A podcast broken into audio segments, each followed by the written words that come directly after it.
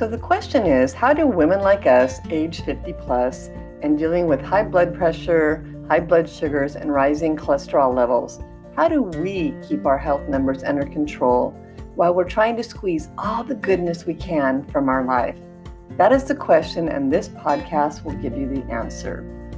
Join me as I uncover the secrets of living a plant-based lifestyle, including how to avoid taking medicine simply by eating whole foods, shed the extra fluff around your middle without being hungry or joining a gym, make big lifestyle changes even if you think you have no willpower, eat food you love with no portion control.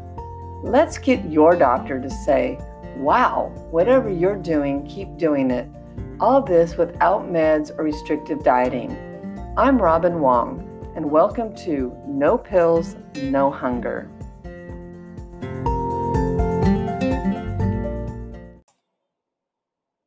Hi everyone, welcome to No Pills, No Hunger. I'm so glad you're joining me. This is Robin Wong, and I hope you're having a great day. I just got back from several days on the Colorado River rafting down the Grand Canyon. It was pretty spectacular. The Grand Canyon is beautiful. If you ever get a chance to go see it from the top or the bottom, I've done both. It's just nature at its best for sure. But so we spent several days. All four of our children were there, my husband and I, and took them. One of our children finished up college, so we were doing a family outing, which typically what we like to do is bring everybody together and have an experience to mark an occasion like that. And it was pretty fabulous. We had, some pretty cold, windy weather, and flying in a small plane into this location was sketchy and thrilling, to say the least. Then we jumped on a raft, and that was thrilling, but here we are. But what I want to talk to you about is, while we were on this trip, the guides cook for you, okay? And we're on this trip with, roughly 20 other people. We are a group of 20 other people. And so they cook for you. And, we had told them in advance our dietary restrictions being plant-based. And so they were very concerned about it. And they always had options and told us to, bring extra snacks and that sort of thing so we could stay fed, which we did, which we didn't really need, too much. They had things we could always find, but, you get meeting people and they start telling you about themselves. And then when they ask what you do and you say, I'm a dietitian, I work with type 2, people with type 2 diabetes, and they want to tell you about their health, which I'm always interested in. And they also notice you're eating different, because people are telling us, oh, this is the veg, this is, the vegan stuff, and this is the non-vegan stuff. And so then people kind of ask you about it. And so here's an opportunity to talk to them about them and educate. But what I really found interesting was that there was quite a few actually that were either had type 2 diabetes or were pre-diabetic. And what I noticed is that they were taking meds and felt like those medicines were really their ticket to salvation almost, and longevity. And, I didn't share my opinion unless they asked me, which is like, no, that's really not the case. And, some people asked for more information, which was great because I'm always about educating. Others just really felt like, as long as I keep taking the pill, I can keep eating the food. And what I want to talk about is the food. So, I'm trying to think, of course they had bacon and eggs. One day, and people, piled up on that. They had French toast, and they had, potatoes with a lot of oil in them. Now, in and of themselves, those things wouldn't have been something to avoid. It's just how they're prepared, right? So what I realize is, and this is across the board, is that it's really hard for people to not prepare foods with oils. And the oils are what really, add to the, intercellular, and the fat buildup in your muscle cells, okay? That is the cause of type 2 diabetes. And so when they're taking their medicines, they're really just treating the symptoms of high blood sugars. And so, I've talked about this at length, and I just did a really great interview before I left, for my the summit that we're hosting with a fellow, and he talked really in depth about insulin resistance and about this exact thing. So the summit will be happening in June, but I'm also having a webinar where I talk more about it. So you can learn more about that in a couple of days if you sign up for my webinar. The link's in the show notes, or you can go to my Facebook page and find the link to sign up to save your spot for that. But what I want to talk, so I really got thinking about this, about why is it people think, you know, meds are so good for them and going to really increase their longevity, and is there any research around that? And so I did find some, and I wanted to share it with you. So, you know, I'm a big fan of Dr. Michael Greger. He has nutritionfacts.org, and he does all the legwork for you about research. And of course, there's definitely a plant slant to it, right? The guy's a plant-based diet guy, and that's right up my alley. So that's definitely my bias as well, because we know it works. Okay. Because we know it helps reverse your blood sugars, and it attacks the root cause. All right. Unlike other meal plans and other diet patterns. And so in this particular video, and it's a really easy to consume video. Okay. So I'll put the link in the show notes, and I would really encourage you to go watch it, because it talks about, do diabetes drugs, you know, lower the risk of death? And what he found is that, you know, we know type 2 diabetes puts you at an elevated risk of a number of serious health complications. And I've talked about those, you know, cardiovascular disease, premature death, blindness, kidney failure, amputations, you know, fractures, frailty, depression, cognitive decline, all those things. You know, put you at a higher risk when you have type 2 diabetes. And so what he looked at was this study where they took 10,000 people, men and women, with type 2 diabetes, and they randomized them in a control group and then also in a you know, where they gave them medicine. And they put them on an intensive blood sugar reduction meds, up to like 5 different meds, okay, to lower blood sugars. And they're really trying in this you know, we know they're not treating the underlying cause. They're just really treating the symptom, and they're really trying to lower their blood sugars back to normal. Okay. And so, and what they found is that it increased mortality.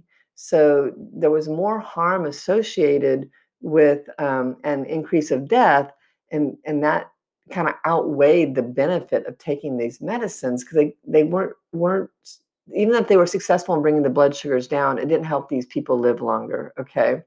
And so, and part of this was they might even put them in insulin, you know, injected insulin. And, you know, that we know that there's some risks that come with insulin injections, and that's, it promotes, you know, atherosclerosis, and it promotes obesity, and even worsens retinopathy. Okay.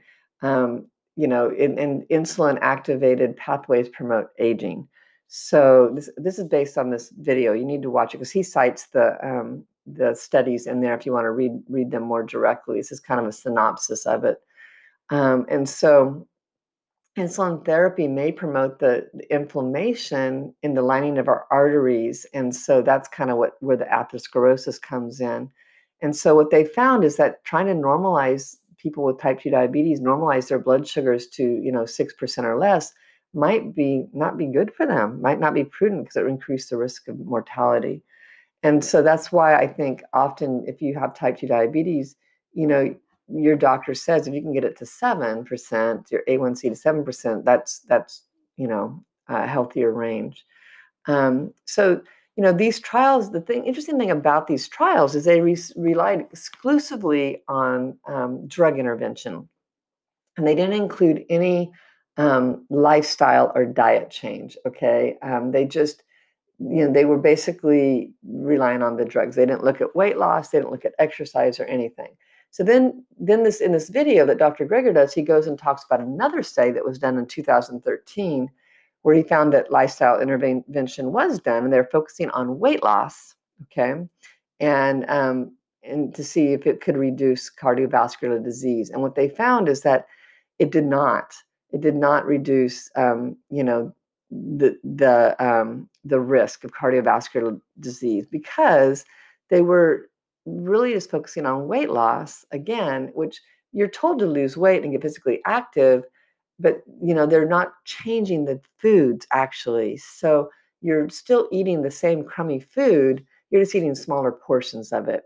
And again, so the weight loss does help with your blood sugars, but you're not, that's the symptom. You're not getting the underlying cause of insulin resistance. So if you haven't changed to eating foods that, you know, help your root cause, then you're not going to really change the outcome of your type 2 diabetes. I hope this makes sense. So what they found is that, you know, if you want to really, because what was happening is if you're eating foods, the same crummy foods that are high in saturated fats and oils, you're not changing your cholesterol levels. You're not changing the unhealthy LDL cholesterol number, okay? And that's clogging your arteries, which leads to cardiovascular disease. And so, yes, you might lose weight and lower your blood sugars, but you're not helping, you know, heart disease, which is the number one disease that really ends your life when you have type 2 diabetes. So just know that. So I would really encourage you to look at this video if you're interested to know more about it and read the research. But what they did find is when they put individuals on a healthier diet, like a plant-based diet, that they could see improved reductions in blood sugars, also in body weight, and in your cardiovascular risk. Okay, that's the beauty of the plant-based lifestyle, is you're lowering your cholesterol level and you're getting rid of, you know, you're definitely improving and lowering that risk of cardiovascular disease. So it's kind of a one-stop shop. You eat healthier foods and you get all those great results. And in so doing, you live longer, okay? And this was the thing I really wanted to talk to people about. It's like, yeah, you're on these medicines and you're moving around more and you're doing these wonderful things, having fun, you know, being outside, enjoying your life, but you're not changing, you know, the foods that are causing the disease of type 2 diabetes. And if they had just, you know, cut out the bacon and cut out the eggs and cut out the oil of the potatoes, you know, they could have been doing all those same things, but actually really helping their diabetes reduce and get better. And so, but people just find it really hard. And I don't know, because it's habit.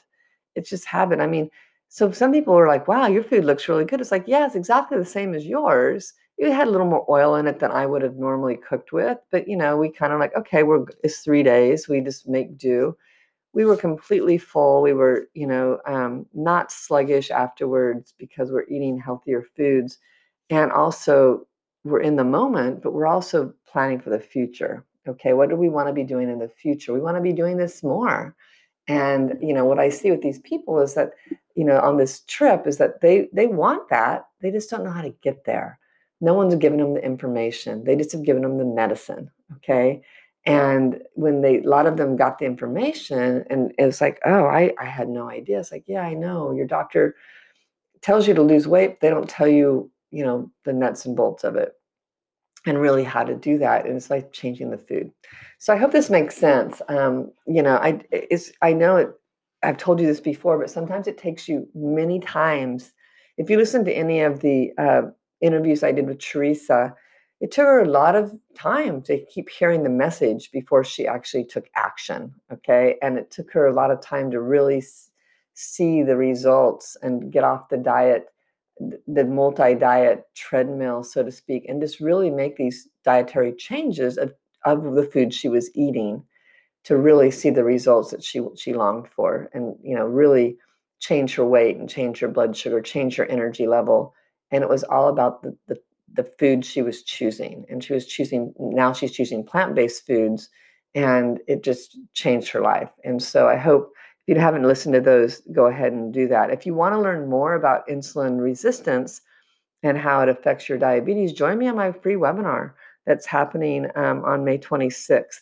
And I'll put a link below. You can sign up. I'd love to have you there. And just, you know, so you have the information and then you can choose with all the information.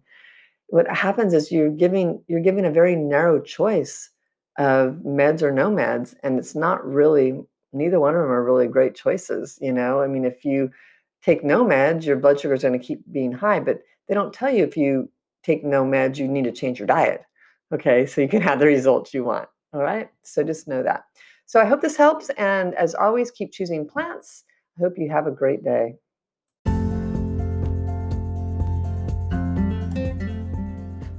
Thank you for tuning in today. I know there's about 1 million ways you can spend your time, and I really do appreciate that you spent some time with me. Thank you. If you got something out of this episode and know someone who would also appreciate it, make sure to share it with them. We are all trying to get healthier in order to live well, and you can show them you care about their health by sharing these messages. Want to start improving your health today?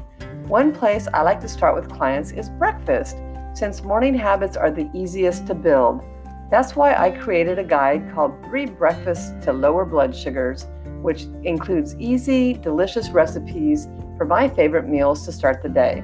Pick it up today for free at page.nutritionwithrobinrdn.com/guide, or click the link for 3 breakfasts to lower blood sugar in the show notes. Thanks again, and see you in the next episode.